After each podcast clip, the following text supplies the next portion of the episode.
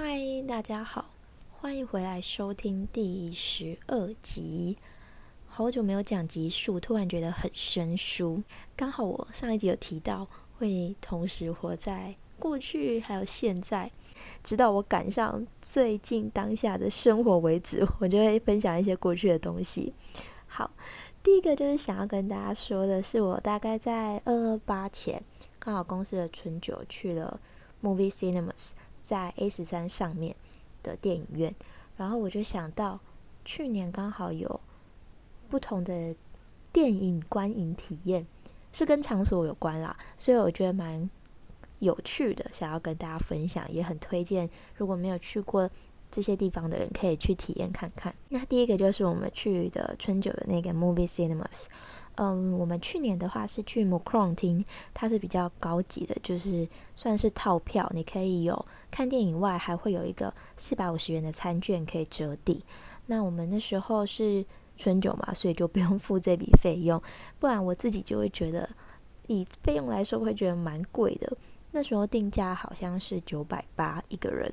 它这边的话比较像是你在搭飞机，可能是皮革座椅啊，然后可以躺下来完全平躺，还有小毛毯跟比较精致的餐点。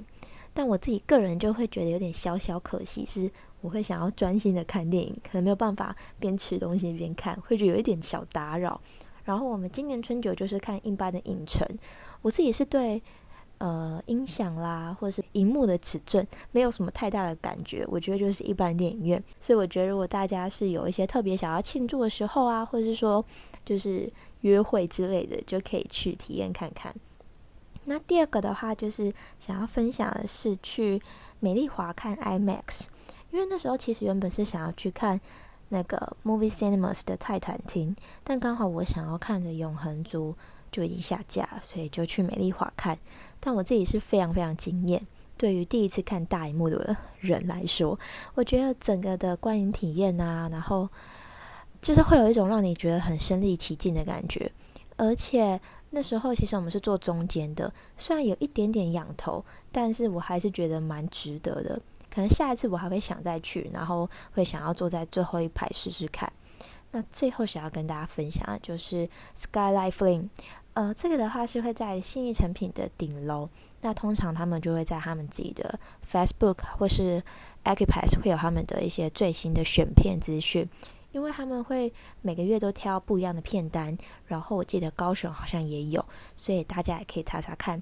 如果你们看腻了一般的电影院，就是可以去试试看不同的电影场所啦，然后是不同的电影感觉。好。那再过来呢，想要跟大家分享，就是我最近，嗯，因为工作算是 又有点开始忙了，所以我就在我们公司附近找了一间算是小型的瑜伽工作室。不然我自己搬家之后，就是在现在这个家，其实铺个瑜伽垫就有点小困难。应该说，我就是要东移西移啦，所以就想要去瑜伽工作室，算是小小的运动跟放松。然后我现在，因为它其实就是买课卡。然后你可以扣那个课卡的点数去选你想要上的老师跟想要上的课。那其实他不同的老师就算是小班，就是六到八人，有时候可能报名不到六人，两三人也会上课。那我现在总共就是上了四堂，分别是流动瑜伽，这个超累。我上了第一堂，然后那个工作室在二楼，我下课要走下楼梯的时候腿超酸，都在抖。然后第二个是正位瑜伽，这个我自己就觉得还好，没有特别的运动或是放松感。然后第三个瑜伽就是修复瑜伽，这个老师是外师，所以他讲话也会有一点点口音，会让你感觉你好像在国外跟在度假村做瑜伽的感觉，我觉得蛮神奇的。他还会带他自己的钵，然后里面就会焚香啊，然后搭配他的音乐。整个的感觉蛮奇妙的，但我蛮喜欢的。而且这堂课的辅具就很像蓝骨头，呃，有点类似枕头，但是它比较有支撑，所以你整个人可以靠在上面，会觉得很放松，有被托住，然后很安稳的感觉。那第四个就是阴瑜伽，这个瑜伽超级累，嗯、我会特别有印象，就是它每一个动作都需要停顿很久。那老师都会说要多停几个呼吸，然后大家要注意呼吸。我觉得超累，他就是累到会让我觉得这个动作到底要结束了没？对，然后就想说撑一下，撑一下。但是他也是让我觉得算核心吗？就是你要找到核心，然后还有你整个身体的呼吸的节奏，我觉得这个蛮困难的。好，以上就是我最近发现的瑜伽小教室，蛮符合我有时候可能临时要加班啦，然后或是说对某一些课程可能有兴趣，就是可以临时的上课，因为它三个小时前取消都 不会扣费，所以我就觉得蛮 OK 的。而且又可以让我有运动的习惯。好的，接着想要跟大家分享两个我在三月的时候过的，我觉得蛮愉快的周末，而且算是蛮适合台北一日游的啦。或是如果大家约会想不到要去哪里玩的话，或想要跟朋友去也是 OK 的。其中第一个就是，呃，因为我男朋友对天母有一个莫名的情结，对，反正他很喜欢天母悠哉的步调。然后我自己是很喜欢民生社区啦，就是这种莫名的会有一种憧憬。总之呢，某一天周末我们就想说，那就去天母的咖啡厅待一下，因为刚好那时候我好像也要工作吧，所以我们就去 Goodman，是一个蛮有名的咖啡店。那我们就去体验了手冲咖啡，算手冲，呃，单品手冲咖啡。总之就是我们就在那边喝的咖啡，然后工作了一下，然后大概下午的时候就想说。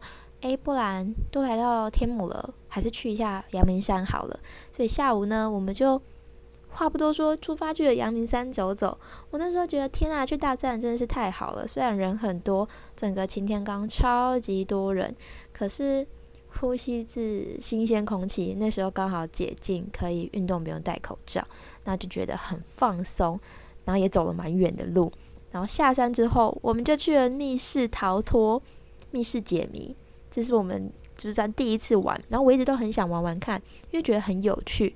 那我们是玩在士林那边的密室，密室名称是那未了的话，我觉得很不错。就是如果你只有两个人的话，可以去玩。然后我记得时间好像才一个小时还一个半吧，但是解谜的过程就蛮有趣的，而且可以一起讨论，然后想一下解谜的方向，会觉得设计这个 谜底的人很厉害。对，我们还会想要再玩其他的。如果大家有推荐的密室游戏，也可以跟我说，我超想再去玩的。好，接下来讲第二个周末了，这也是跟大自然有关。嗯、因为我已经好想去爬山，爬超久了。我上一次去爬山就是去奇莱南华，已经是去年的事情了。但是最近就是有点太忙了，有时候要抽山务啊，或是要安排行程，就要请特休，所以 希望可以让我赶快有假日。好，所以这个行程呢，就是我们去了内湖的金面山剪刀石。我觉得它很赞的一点就是交通方便，第二点就是平易近人，而且也是算是呃，你可以小小的攀爬，然后就可以看到很漂亮的景。嗯、我觉得人没有到超级无敌多，如果你没有为了要拍美照的话，那我觉得在爬的过程是蛮有趣的，不会到哦要。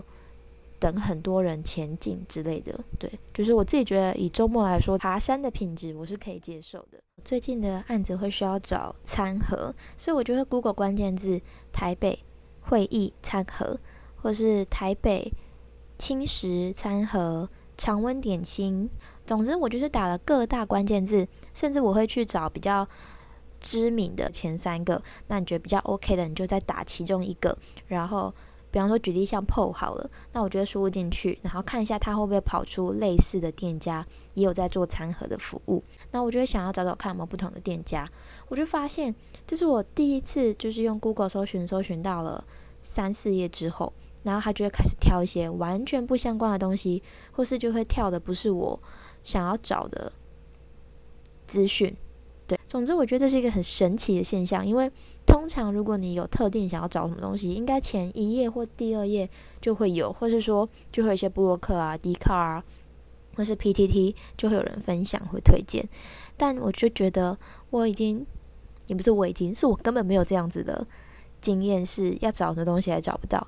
但总之最后我还是有解决啦。但我觉得这个现象，这现象，这个察觉蛮神奇的。想说问你们，你们有？发现自己有 Google 过第三四页，但还没有找到自己想要的东西的时候吗？好啦，那我想要在最后跟大家推荐一些歌。